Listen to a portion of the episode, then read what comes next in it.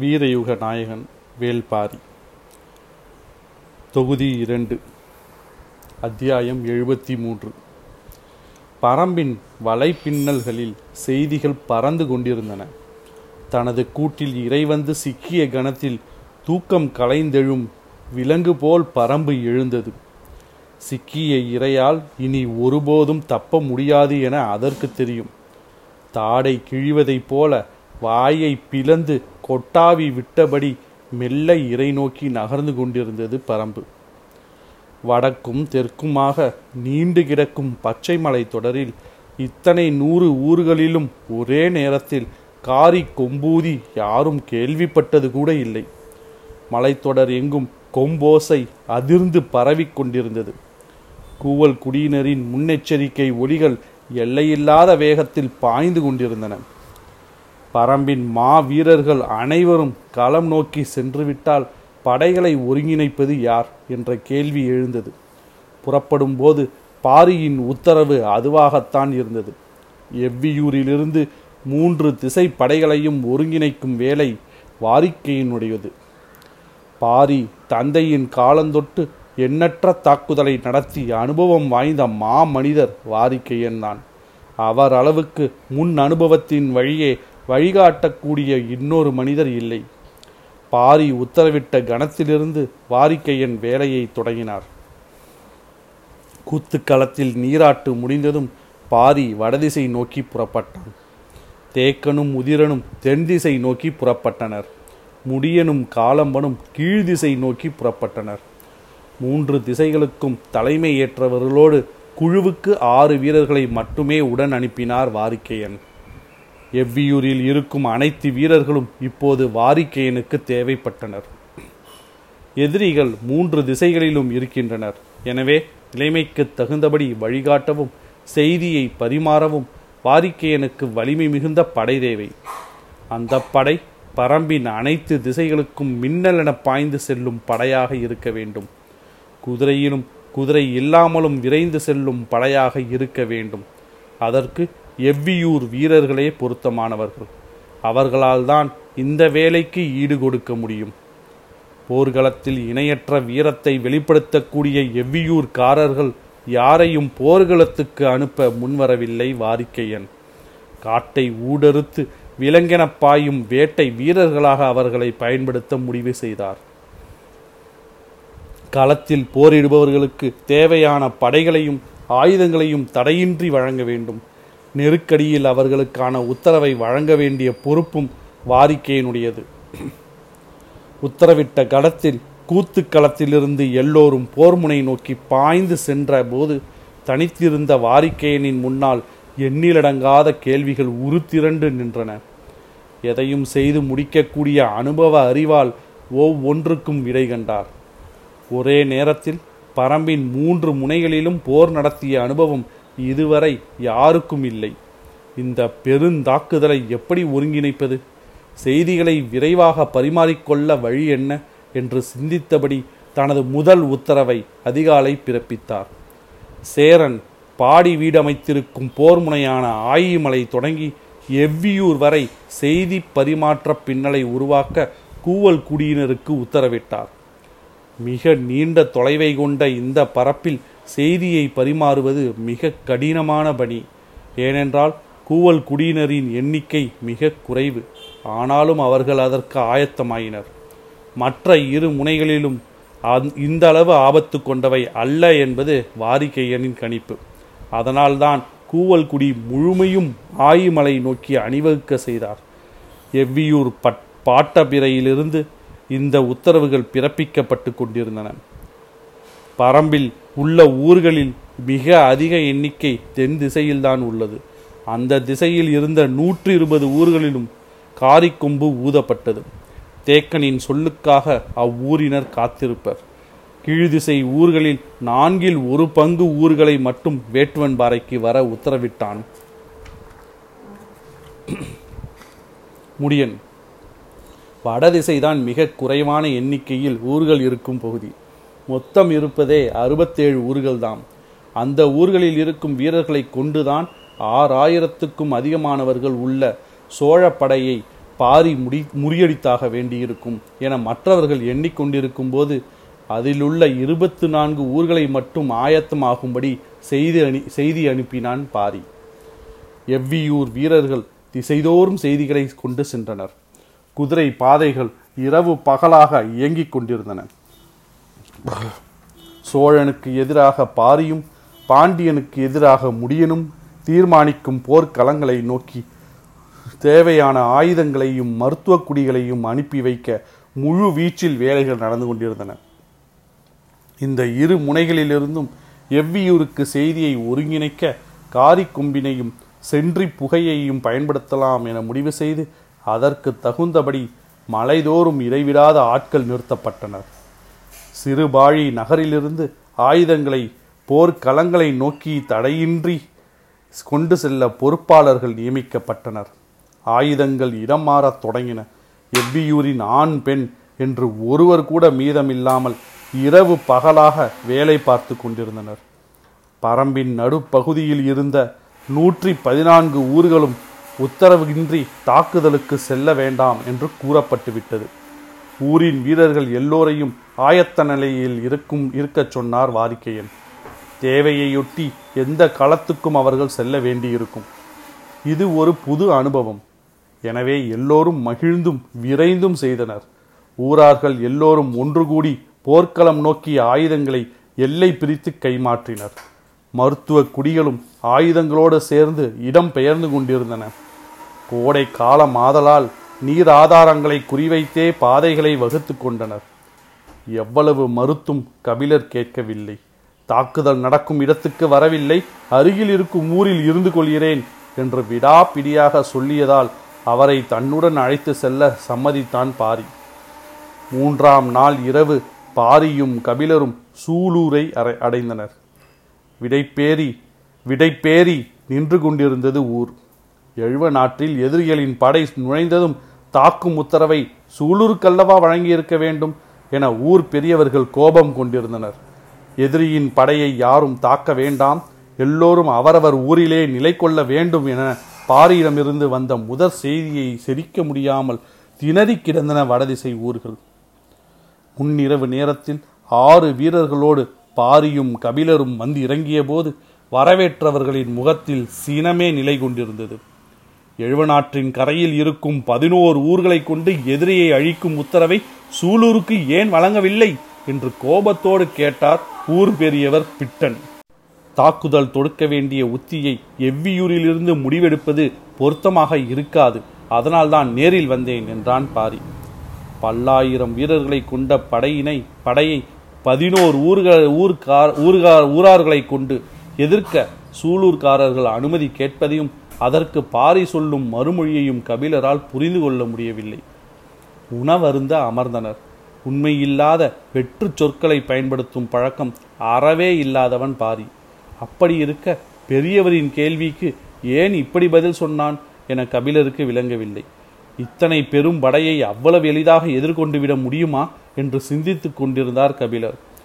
உணவு முடிந்து ஊர் மந்தையில் கூடினர். சுற்றிலும் பந்தங்கள் எரிந்து கொண்டிருந்தன. நடுவில் இருந்த மேடையில்தான் பாரியும் கபிலரும் உட்கார்ந்திருந்தனர். இன்று வந்து சேர வேண்டிய செய்திக்காக அவர்கள் காத்திருந்தனர். பொழுது நள்ளிரவை நெருங்கிக் கொண்டிருந்த வேளையில் கீழ்காட்டில் ஓசையை உணர முடிந்தது.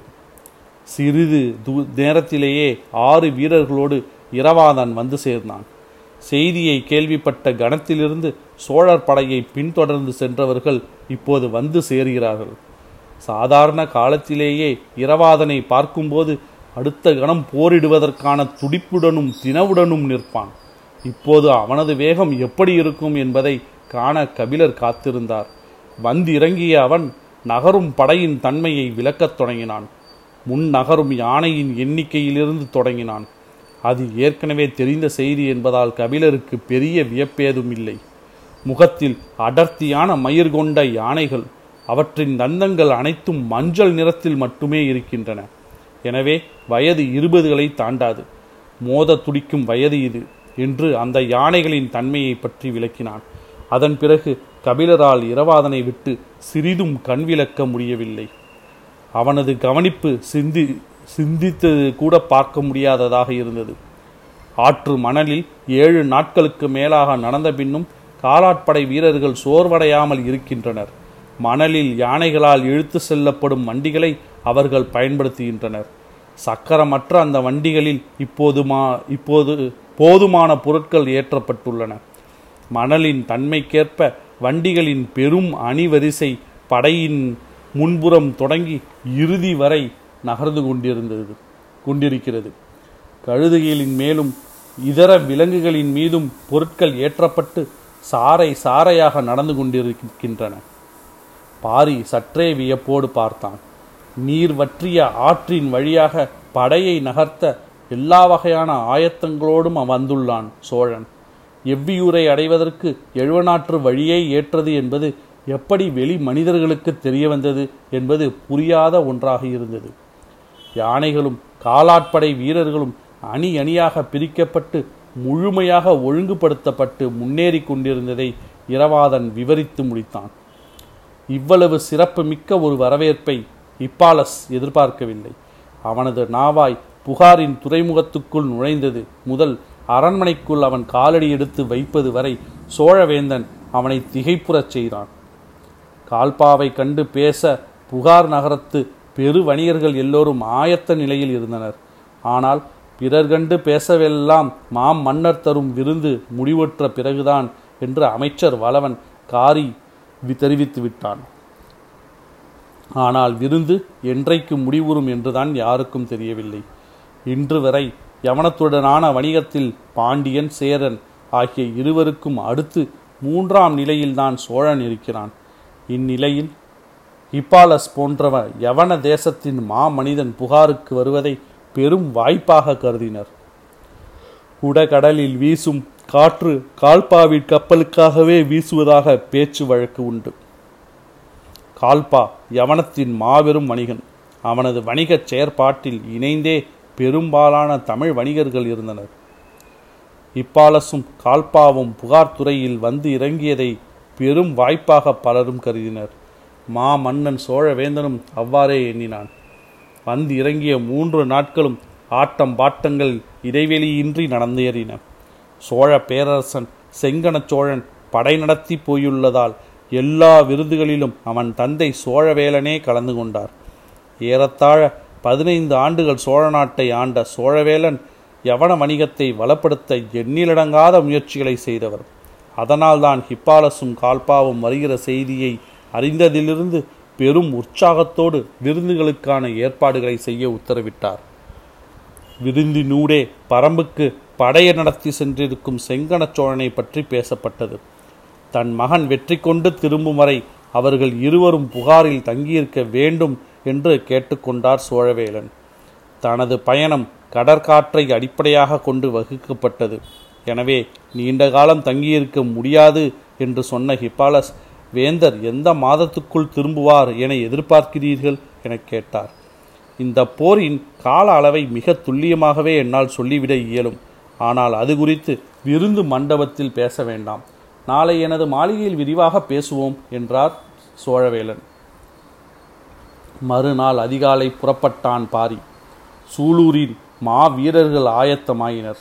அவர்களை இரு கூறுகளாக பிரித்தான். இரவாதன் தலைமையிலான ஒரு பகுதி வீரர்களை எழுவனாற்றின் வலக்கரைக்கு அனுப்பினான். பிட்டன் தலைமையிலான வீரர்களை எழுவனாற்றின் இடக்கரையில் பயணிக்க உத்தரவிட்டான். வலக்கரை பகுதியில் இருக்கும் பதினோரு ஊர்களை இரவாதனை இரவாதன் அழைத்து கொள்ள வேண்டும். இடக்கரையில் இருக்கும் பதிமூன்று ஊர்களை பிட்டன் அழைத்து கொள்ள வேண்டும்.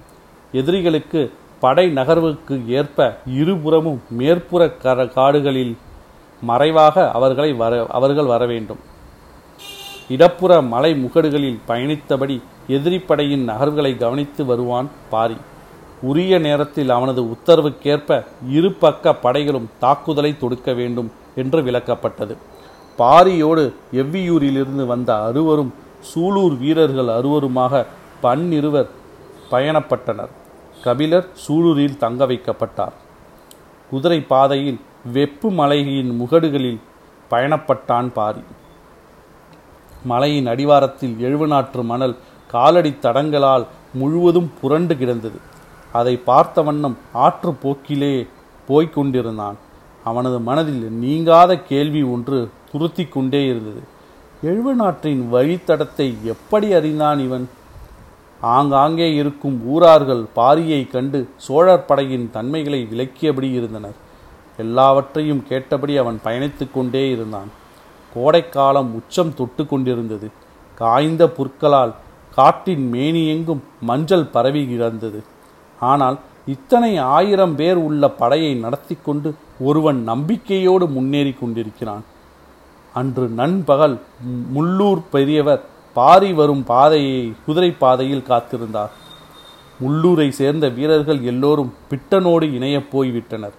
ஊர் பெரியவர் மட்டும் பாரியிடம் சொல்ல வேண்டிய செய்திக்காக முகட்டின் மீது காத்திருந்தார். மிகவும் இடுக்கான பாதையின் வழியே குதிரைகள் வந்து கொண்டிருந்தன. பாதையோர பாறையின் மீது அந்த பெரியவர் அமர்ந்திருந்தார். தொலைவிலிருந்து பார்த்தபோது கழுகு ஒன்று பாறையின் மீது உட்கார்ந்திருப்பது போல தெரிந்தது. பாரியை பார்த்ததும் பாறையின் மீதிருந்து சரிந்து இறங்கினார் கிழவர். குதிரையை விட்டு இறங்கிய பாரி அவரை அணைத்து மகிழ்ந்தான். எப்போதும் மகிழ்வோடு இருக்கும் அவரின் முகத்தில் சிறு கவலை இருப்பதை பாரி பார்த்த கணமே புரிந்து கொண்டான். இருவரும் பாறையின் பின்புற நிழலில் பேசியபடி அமர்ந்தனர். படையின் எண்ணிக்கை பொருட்டல்ல, அதன் தன்மை சற்றே வியப்பூட்டுவதாக இருக்கிறது. அதை உன்னிடம் நேரில் தெரிவிக்கவே வந்தேன் என்றார். என்ன என்று கேட்டான் பாரி. குறும்பியூர் கணவாயின் வழியாக அவன் எழுவனாற்றுக்குள் நுழைந்து பத்து நாட்களுக்கும் மேல் இருக்கும். இந்த கொடும் கோடையிலும் இவ்வளவு பெரிய படைக்கான நீர் ஆதாரத்தை அவனால் வற்றிய இவ்வாற்றில் உருவாக்கி கொள்ள முடிகிறது என்றார். பாரி அவர் சொல்ல வருவதை கவனமாக கேட்டுக்கொண்டிருந்தான். சொல்லி முடித்த வார்த்தையை தொடராமல் நிறுத்தி கொண்டார் கிழவர். சற்றே இடைவேளைக்கு பிறகு பாரி கேட்டான். ஆறு காய்ந்து கிடந்தாலும் அடி மணலுக்குள் இருக்கும் ஊற்று நீரை பயன்படுத்த முடியும் தானே? கிழவர் சொன்னார். இல்லை பாரி, அவர்கள் ஆற்று மணலில் இங்கும் அங்குமாக எல்லா இடங்களிலும் குழி தோண்டி நீர் எடுக்கவில்லை. நாள்தோறும் தங்கும் இடத்தை மையப்படுத்தி முன்புறம் இரண்டு கிணறுகளும் பின்புறம் இரண்டு கிணறுகளும் வெட்டுகின்றனர். அந்த நான்கு கிணறுகள்தான் இத்தனை ஆயிரம் வீரர்களுக்கும் இத்தனை நூறு யானைகளுக்கும் நீர் தருகின்றன. கிழவரின் சொல் வியப்பை ஏற்படுத்தியது. பச்சை மலையின் மற்ற ஆறுகளை விட எழுவனாறு நீரோட்டம் குறைந்த ஆறுதான். ஆனால் அந்த ஆற்றில் வறண்ட இந்த கோடையில் இத்தனை ஆயிரம் பேர் அருந்துவதற்கு ஏற்ப நீரோட்டம் உள்ள இடங்களில் கிணறுகளை எப்படி இவர்களால் தோண்ட முடிகிறது? படை நடந்து கடந்த வழியில் குறும்பியூர் கணவாய் வரை போய் திரும்பிவிட்டேன். அவர்கள் தோண்டியுள்ள எல்லா கிணறுகளிலும் வற்றாமல் நீர் இன்னும் இருக்கிறது. அதுகூட வியப்பில்லை. நாள்தோறும் அவர்கள் தோண்டும் நான்கு கிணறுகளில் இரண்டு கடுத்த நீர் இருக்கும் கிணறுகளாக இருக்கின்றன. பாரியின் முகக்குறிப்பில் சிறு மாற்றம் உருவானது. கடுத்த நீர் அருந்திய யானைகளுக்கு எளிதில் தாகம் ஏற்படாது என்று கிழவர் சொன்னபோது தெரியும் என்பது போல தலையசைத்தான் பாரி. வறண்ட ஆற்றில் இவ்வளவு துல்லியமாக நீரையும் நீரின் தன்மையையும் கண்டறிந்த பயன்படுத்தியபடி அவர்கள் முன்னேறுகின்றனர். போரிடும் அரச படை என்று மட்டும் இதை கணித்துவிட வேண்டாம். பல்வேறு ஆற்றல் கொண்டவர்கள் இதற்குள் இருக்கின்றனர் என்றார் கிழவர். பாரியின் சிந்தனை மீண்டும் முதற்புள்ளிக்கே போனது. பெரும் படைக்கு தேவையான நீர்வளம் இருக்கும் பாதையாகத்தான் இதை தேர்வு செய்தார்களா, அல்லது இதுதான் சரியான பாதை என தெரிந்து தேர்வு செய்தார்களா என்று எண்ணங்கள் ஓடிக்கொண்டிருந்த போது கிழவர் சொன்னார். எனது சிந்தனைப்படி நாளை இரவு இவர்கள் சுழி பள்ளத்தை அடைவார்கள். அங்கு எழுவனாற்றோடு வட் வட்டாறு கலந் வந்து கலக்கிறது. அகலத்தில் எழுவனாற்றை விட வட்டாரே பெரியது. புதியதாய் பார்ப்பவர்கள் அதுதான் மூல ஆறு என்று நினைப்பார்கள். இவர்களும் அப்படி நினைத்து அத்திசையில் திரும்பிவிட்டால் எவ்வியூருக்கு தொடர்பே இல்லாத திசையிலே பயணப்படுவார்கள். அது மட்டுமல்ல, வட்டாறு கடும் பாறை நிலங்களை வழித்தடமாக கொண்டது. எளிதில் இவர்களால் நீரை கண்டறிய முடியாது. தனது போக்கிலே இப்படை அழிவுக்குள் சிக்கிக்கொள்ளும் என்று கிழவர் சொன்னார். ஆனால் பாரியின் உள் மனத்துக்குத்தான் தெரியும். அவன் எழுவனாற்றின் வழியே எவ்வியூர் நோக்கி முன்னகர்ந்தால் கூட ஆபத்தேதும் இல்லை. வட்டாற்றில் திரும்பினால்தான் ஆபத்தென்று. மறுநாள் சோழவேலனின் விருந்து மண்டபத்தில் சந்தித்தனர். வழக்கம்போல் பரிமாறல்களில் பொங்கி வழிந்து கொண்டிருந்தது தேரல். சோழவேலன் தனது நாட்டின் சிறந்த கல்லை கொடுத்தபடி பேச்சை தொடங்கினார். உடன் அமைச்சர் வளவன் காரி வளவன் காரி இருந்தார். கடலோடிகளுக்கு கட கடலோடிகளின் குடிக்கு இணை சொல்ல முடியாது. உள்ளிறங்கும் நீர்மட்டம் உயரட்டும் என காத்திருந்த ஹிப்பாலஸ் பொருத்தமான நேரத்தில் தொடங்கினான். திரையர்களை வெற்றி கொள்ள முடியாமல் சோழர் படை பாதியில் திரும்பியதை கேள்வியுற்றேன். அப்படி இருக்க இப்போது பரம்பின் மீது படையெடுத்து போய் எப்படி வெற்றி கொள்ள முடியும்? திரையர்கள் பற்றி வெளியுலகுக்கு ஆதிகாலம் தொட்டே அதிகம் தெரியும். வெளியுலகுக்கு தெரியாத ஆனால் திரையர்களை விட வலிமையான குடியினர் கிழக்கு திசையில் உள்ள தாளமலையில் உள்ளனர். அவர்களின் பெரு பெயர் நெடுங்காடர்கள். திரையர்களை கூட நெருங்க முடியும், ஆனால் நெடுங்காடர்களை நெருங்கவே முடியாது என்றுதான் செய்திகள் சொல்லப்பட்டன. ஆனாலும் செங்கண சோழன் துணிந்து தாளமலையை முற்றுகையிட்டான். பல மாத கால முற்றுகை. இயற்கையாக அமைந்த மழை வெள்ளத்தால் நெடுங்காடர்கள் குடியிருப்பு பகுதியில் பெரும் பாறை சரிவு ஏற்பட்டது. அவர்கள் ஒருங்கிணைய முடியாத நிலை உருவானது. அதை சாதமாக சாதகமாக பயன்படுத்தி நெடுங்காடர்களை முழுமையாக வீழ்த்த முடியும் என்ற நம்பிக்கை உருவானதால் தான் திரையர்களை நோக்கி நகர்ந்த படைப்பிரிவின் தலைவன் திரியனை பின்வர பின்வாங்கி வர உத்தரவிட்டோம். செங்கண சோழன் மொத்த படையையும் ஒருமுகப்படுத்தி நெடுங்காடர்களை சூழ்ந்து தாக்கினான் என்றார். நெடுங்காடர்களை பற்றி இதுவரை ஹிப்பாலஸ் கேள்விப்பட்டதில்லை. பேச்சு அதை சுற்றியே இருந்தது. சோழவேலன் சொன்னார், கீழ் நெடுங்காடர்கள், மேல் நெடுங்காடர்கள், குறுங்காடர்கள் என்று மூன்று பிரிவினர் உண்டு. நாங்கள் அறிந்தவரை காடு பற்றி இவர்களின் அறிவுக்கும் ஆற்றலுக்கும் இணை சொல்ல யாரும் இல்லை. மனிதனே புக முடியாத கொடிய காட்டுக்குள் இவர்கள் நுழைந்தால் கூட உணவு, நீர், வழித்தடம் ஆகிய மூன்றையும் கன நேரத்தில் உருவாக்கிவிடுவார்கள். ஹிப்பாலஸ் திகைத்து போனான். சோழவேலன் தொடர்ந்தார், பத்தாண்டுகளுக்கு மேலாக போர் முயற்சியில் இருக்கும் சேரனால் கூட பரம்பை ஒன்றும் செய்ய முடியவில்லை. ஆனால் வெகு தொலைவில் இருக்கும் எங்களால் பரம்பை வீழ்த்த முடியும் என்ற நம்பிக்கை எளிதிலா ஏற்பட்டிருக்கும். ஹிப்பாலஸுக்கு என்ன சொல்வது என தெரியவில்லை. சோழவேலன் தனது நரைத்த தலைமுடியை விரல்களால் கோதியபடியே சொன்னார். பரம்பின் உட்காட்டுக்குள் வரை போ உட்காடுகள் வரை போகக்கூடிய பாதையை நன்கு அறிந்தவர்கள் நெடுங்காடர்கள். பரம்பின் எல்லைக்குள் எமது படை நுழைந்து பதினான்கு நாட்களாகிவிட்டன. நான்கு நாட்கள் இடைவெளியில் எனக்கு செய்தி வந்து சேர்கிறது. அப்படியென்றால் பரம்புக்குள் நுழைந்து பத்து நாட்கள் வரை பாரி தாக்குதல் தொடுக்கவில்லை. இவ்வளவு பெரும் படை உள்ளே நுழைந்ததை இரு நாட்களுக்குள்ளேயே அவன் அறிந்திருப்பான்.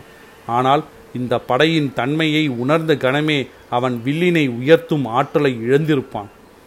பரம்பின் எல்லைக்குள் பத்து நாட்களுக்கு மேலாக படை சென்று கொண்டிருக்கிறது என்பதை ஹிப்பாலஸால் நம்ப முடியவில்லை. உதியஞ்சேரல் இத்தனை ஆண்டுகளாகியும் முடியாததை சோழர்கள் எளிதாக சாதித்து கொண்டிருக்கின்றனர் என்று எண்ணிய ஹிப்பாலஸ் தனது வியப்பை மேலும் வெளிக்காட்டாமல் இருக்க முயன்றான். கூர்மையாக சிந்திப்பதை போல் சற்று நேரம் அமைதியாக இருந்தான். தனது புகழின் மீதான பெருமிதத்தை அடுத்தவன் கண்களின் வழியை பார்ப்பது அளவிட முடியாத மகிழ்வை தரக்கூடியது. அதுவும் கிரேக்கத்தின் பெரு வணிகனும் கடல் வழித்தடத்தின் தலகர்த்தனுமா இமை மூடாமல் சோழ பேரரசின் வலிமையை தனது சொல்கொண்டு பார்த்து பார்த்திருக்க சோழவேலனால் வார்த்தைகளை எப்படி கட்டுப்படுத்த முடியும்? பெரும் படை கொண்டு வெற்றி கொள்ள சமதளத்தில் எண்ணற்ற நாடுகள் இருக்க பரம்பினை நோக்கி ஏன் படையெடுத்துள்ளார் சோழ பேரரசர் என கேட்டான் ஹிப்பாலஸ். சற்றே புன்முறுவலோடு அவனது கேள்வியை எதிர்கொண்ட சோழவேலன் ஒளி வீசும் செவ்வண்ண கோப்பையை கையில் ஏந்தினார்.